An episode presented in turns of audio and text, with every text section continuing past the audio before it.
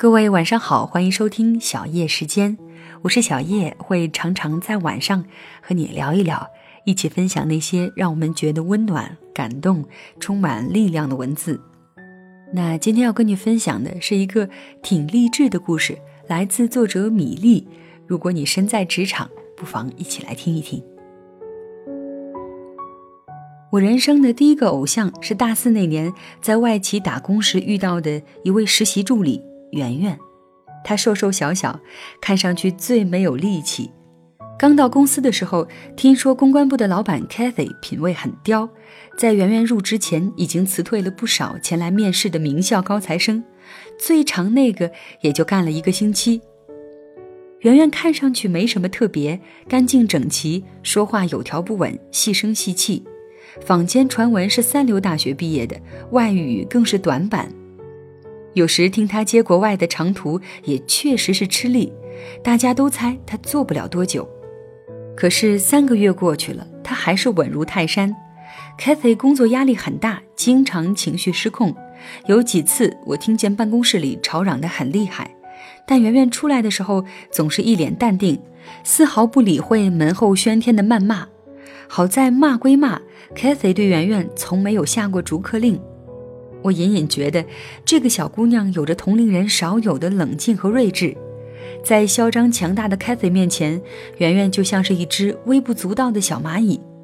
可是这只小蚂蚁却有着匪夷所思的神秘力量，别人干不了的活儿、批不下来的事儿，圆圆总能在最恰当的时机让 Cathy 心甘情愿地同意。我对她越来越好奇，常在空闲的时候偷偷观察她工作时的样子。听他慢条斯理地打理着四面八方的关系，不卑不吭，不急不躁。慢慢的，我便看出了一些端倪。新家电部的安娜来找 Cathy 请示提高预算，先低头趴在圆圆那耳语。圆圆看了一下日程表，小声说：“千万不要等到周三那天上午，老板要开视讯会议。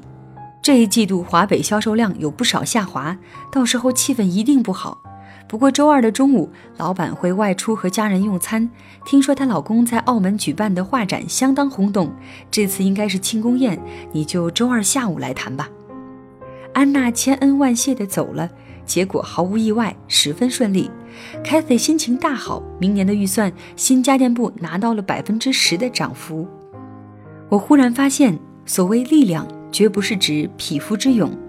圆圆看着文弱，却可未雨绸缪、运筹帷幄，始终知己知彼，立于不败之地。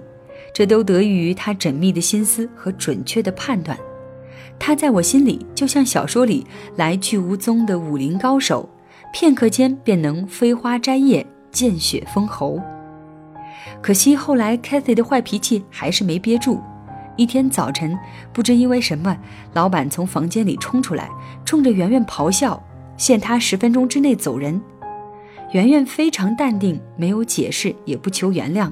她慢条斯理地收拾好东西，然后微笑着转过头，对着老板，也像是对着我们说：“我可以走，但如果有一天您要求我回来，请给我的工资翻倍。”云淡风轻间，有一种黑云压顶般的胁迫。我们都凝神屏气，等着圆圆回来，只是不确定会是哪天。这句话就像未完待续的短篇小说，吊足了大家的胃口。只有老板把它当作笑话，乐呵了好几天。可慢慢的，他笑不起来了。他发现公关部的电脑坏了，技术部不在第一时间赶来处理，新助理不会做咖啡拉花，技术部的单身贵族们再也享受不到圆圆的好手艺了，运输部也不再优先给公关部的客户配送安装家电礼品了。新助理和司机不熟，以前中午圆圆没事就和他们一道插科打诨、谈天说地。财务部总是最后才报销公关部的差旅费，因为新助理没有按着圆圆的习惯将每个人的各项费用分门别类梳理清楚，另外还附送当季的快餐优惠券。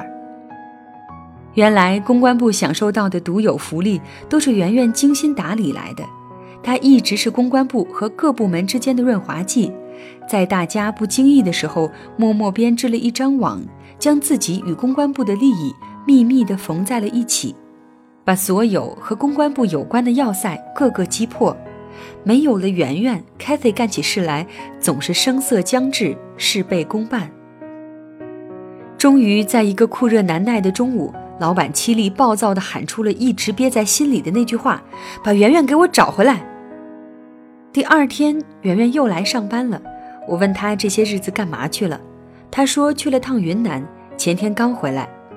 她嘴角飘过一丝微笑，说：“我算好了时间，应该是这两天。”我看着圆圆又在各部门间穿梭忙碌了起来，不禁深深地为她折服。这样一个弱小的身体里，竟然蕴藏着这么强大的力量，能让自己无可替代，舍我其谁？这样的他怎么可能偏安一隅，一辈子做个助理呢？果然，两年后，圆圆跳槽到知名房地产公司做部门经理，半年后升到总裁办，后来做了行政总监。年薪百万，这就是我的人生偶像。曾经并肩作战的实习助理，一个文弱的瘦小女孩，愣是在血雨腥风的职场上杀出了一条没有背景、不靠颜值的羊肠小径。她用智慧和情商开疆拓土，用理智和冷静固守家园。你问她为什么成功？因为彪悍的人生必须精彩。好的，以上就是作者米粒的这篇文章。那谢谢你的收听，我是小叶，欢迎你在喜马拉雅搜索“小叶三二一”，或者在新浪微博找到一丛蓝给我留言。另外呢，你也可以在微信公众账号搜索到“小叶时间”的全拼，就可以看到节目当中的文稿，而且收听到每一期节目了。那小叶在这里跟你说晚安。